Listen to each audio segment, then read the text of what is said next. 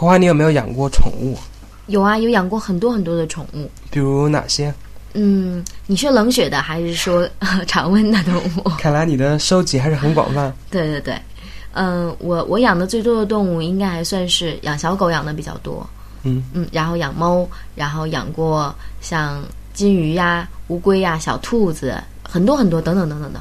因为我自己从来没有养过宠物，所以很多时候我不明白为什么那么多人都热衷于养宠物。有的时候是，我觉得我自己还是比较有爱心的，但是我对宠物确实不感兴趣。哦，这可能和你呃有没有爱心无关。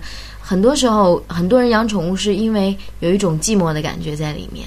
那动物是一个很亲近人的东西，呃，某些动物对，就比如像狗是一个非常非常亲近人的那个种群，那它会在你高兴不高兴的时候陪在你身边，而且它能够能够感觉到，或者说它能够理解你的情感。对，虽然它没有那么多的智力去了解你的想法，可是我觉得情感这种东西真的是万物都是相通的。对，就比如说你不开心的时候，它会乖乖的躺在你身旁。或者会舔舔你，会在你身边亲昵你，他会很安静，他会知道你心情不好。嗯，而且很多时候，一条宠物狗比人要更可靠。呃，有这种说法，就是说，呃，可能它会更加的忠诚。对，因为从它很小的时候，你开始养它的时候，它就知道你是它的朋友，你会一直是它的朋友，它的生活当中只有你。而你的生活当中会有很多很多其他的东西，他的生活当中却只有你。那他他对你那种那种真忠诚是呃没有办法去替代的。那我知道的是，我很多的朋友他们家里养的那种小狗，都会比如说他养了一段时间，他不想要了，那他会送给别人。那送到别人家之后，小狗就会绝食，不吃东西，不喝水，然后每天就趴在门口，就趴在门口等着，就等着它的主人来领养它，再再把它带回去。会有个问题，那个小狗不会自己跑回去吗？有的时候，你你家里会关着门啊，怎么样？也有这样的，就比如说，你把它搁到别人家去以后，它自己会跑出来，然后会找回回家的路，会回到家去。对，它会有这种本能，它会知道哪个地方才是我应该待的地方，哪个地方才是我的家。据说它会留下一种某种气味，让它能够找到路。对我知道的一个我的一个朋友，他家养了一条小狗，是因为他结婚。呃，然后太太要生小孩儿，所以他不能养那个小狗了。小狗他已经养了七八年了，然后他送给一个朋友，呃，送了两次，小狗都自己回去了。在最后一次他送走的时候，是把小狗蒙起来，然后搁在车的后备箱里面，不让它什么东西都不让它看到，然后开了很远的路。那一次小狗真的没有回来，但是小狗也跑掉了。最后好像迷路就找不到了，然后他很自责，很长一段时间都很自责。他就觉得，其实如果没有把它送走，就养它了，或者是比较近的地方，或者让它认得路，也许它不会走失。他有时候会经常会想，我的小狗会不会被车撞到了？会不会出了什么意外？它有没有被好心人收养？他会想很多。那个时候养养宠物的人，他会觉得很自责，因为。毕竟还是有很长时间的感情。对对对，因为毕竟是一个生命，而且是你从小看着它长大的一个小生命，你会觉得那种心里的压抑的感觉会很难过。然后我认识很多朋友，他们养小狗，小狗比如说岁数很大了，十几岁死掉了之后，他们就再也不会养宠物，是因为他们承受不了，就好像自己家里人离开一样。嗯，是啊，我想动物虽然是动物，不像我们有人的思维，会知道思考一些事情，但是。感情却是始终一样的。嗯，我以前还在报纸上看到过，呃，有一些老人，他们就立下遗嘱，说自己去世之后，遗产都归他自己的养的那条小狗。嗯，因为他觉得自己养的那条小狗才是自己最信任、对自己最好的一个生命。嗯，有的时候这种宠物对于人的那种陪伴和关爱，是人和人之间无法给予的。就像我刚才跟你说，动物。尤其是小狗，对于它来讲，从你养它那天开始，它就认定它是你的唯一，而你也是它的唯一。它会觉得这一生都要陪伴你，它会有一种责任感和使命感。对，可能动物，尤其是小狗，还是非常单纯的，非常重感情的。对，它的那种忠贞是无法去比敌的。我之前一直都没有想过要养宠物的一个非常重要的原因，就是我觉得宠物会把。屋子里面弄得很脏，而且还可能跟我个人有关系吧。因为我从小是一个，我从小是一个比较害怕狗的小孩，因为我觉得狗会咬人，所以对狗始终始终没有那么大的亲近感。所以可能这也影响到我后来的一些行为嘛。因为我始终觉得小动物仿佛是不那么容易亲近的。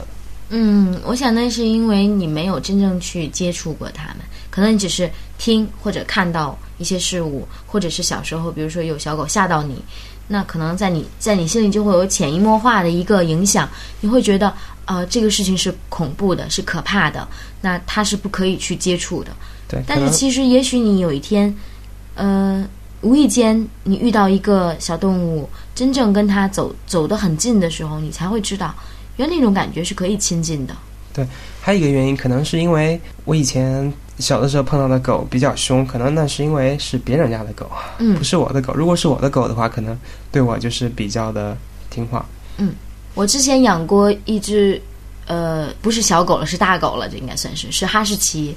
那那个狗站起来，呃，它的爪子能够搭到我的肩膀，嗯，就相当的高大。那有的时候两个人在呃，也不是说两个人，而是说我跟小狗在家里面玩，然后它可能会追着我跑，然后它会像对小狗一样，会克克你，就是用牙齿给你咬一咬，它觉得你你身上也有皮毛是那种感觉，它好像在给你咬狮子一样。嗯，那它这是本能，有的时候它会无意间咬到我，那会咬疼我，那我可能会大声的叫一下，那它就会觉得好像它自己犯错误了一样。你不怕会咬破吗？因为假如咬破的话，你可能要去打。呃，我想养狗的人都会被自己的小狗咬过。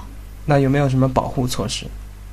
呃，只能唯一的方式就是去打破伤风针，然后打狂犬疫苗，会去做后期的处理。但是有的时候小狗是无辜的，它并没有意识到会会咬疼你或者咬破你，它会尽量小心。有的时候在所难免，它可能会无意间的磕碰到你一下，会把你弄伤了。但是如果你对它发脾气或者你不高兴了，它或者它看到你有很痛苦的表情的时候，它也会很心疼。它会趴在地上，会眼巴巴的看着你，会发出那种哀鸣的声音。小狗会流泪吗？呃，狗是不会流泪的，马是会流泪的，狗是不会流泪。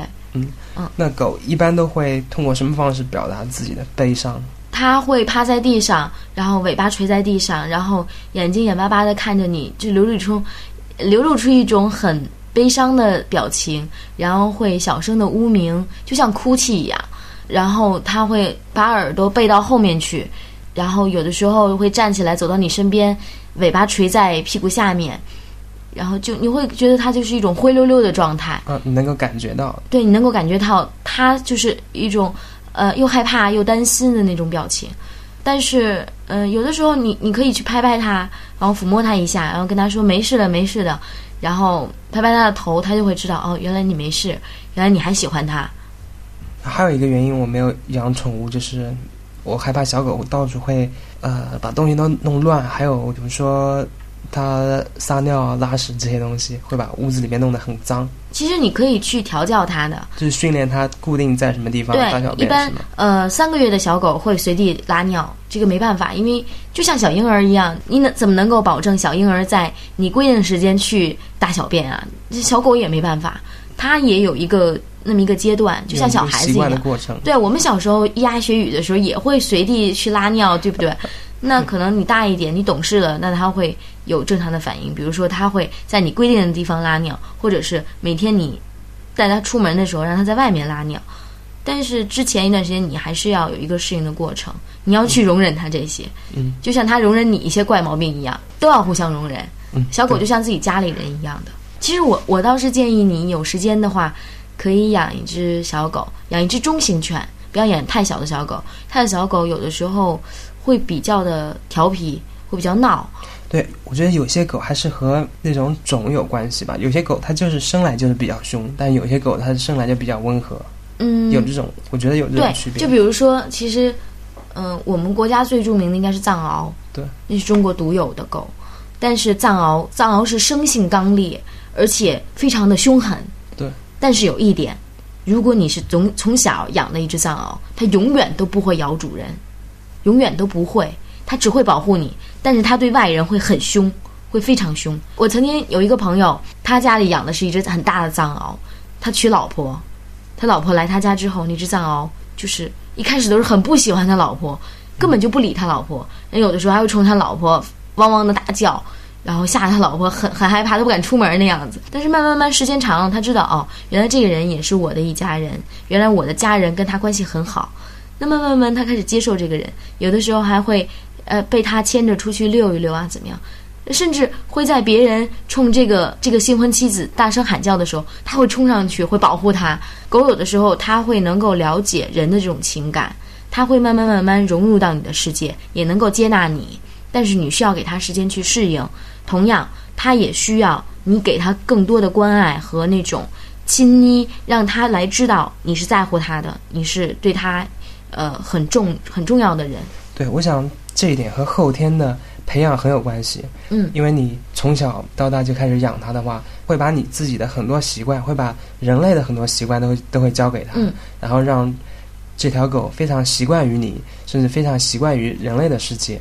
以前有一个很著名的故事，就是狼孩的故事，就是说一个人的小孩，呃，最后丢失了，然后被一只狼所收养，然后最后过了几年，那个狼孩被人发现之后，会发现他的习性和狼基本上没有差别，而且他也能非常好的和狼沟通。我想这些和后天的那些养成、后天的培养都是有非常大的关系的。嗯，但是我知道，我知道你说的这个报道。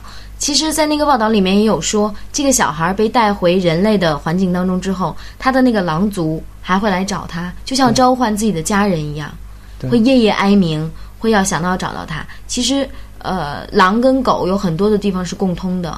就我想，所有的动物，所有的有智力的动物，我想在很多地方都是有共通的。对，它是会有一种情感。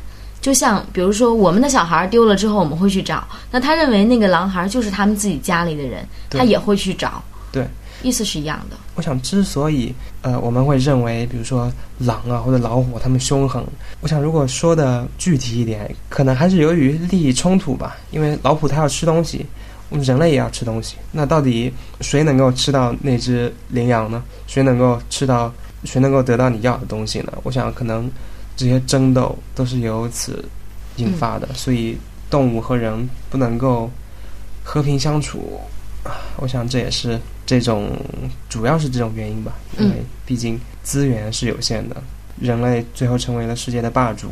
但我想很多时候可能还是要对一些小动物，比如说狗啊、猫啊这些非常亲近于人类的动物给予保护和关爱。这也是一种作为一种。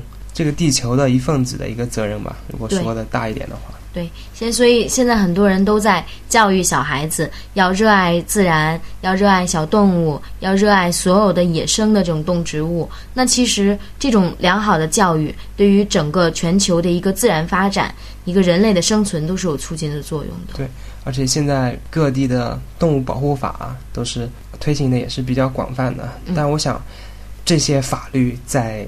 几千年前是几百年前，甚至一百多年前都是不可想象的。这也预示着一种人类的文明，那就是说，我们有意识要去保护我们身边的这些动植物，要去保护我们生存的赖以生存的这个环境。那我们在保护它们的同时，它们也会给我们相同的回馈。对，今天听你说了那么多，我突然有一种冲动，想去养一只小狗，去体会一下那种。人与动物之间的那种亲密的感情。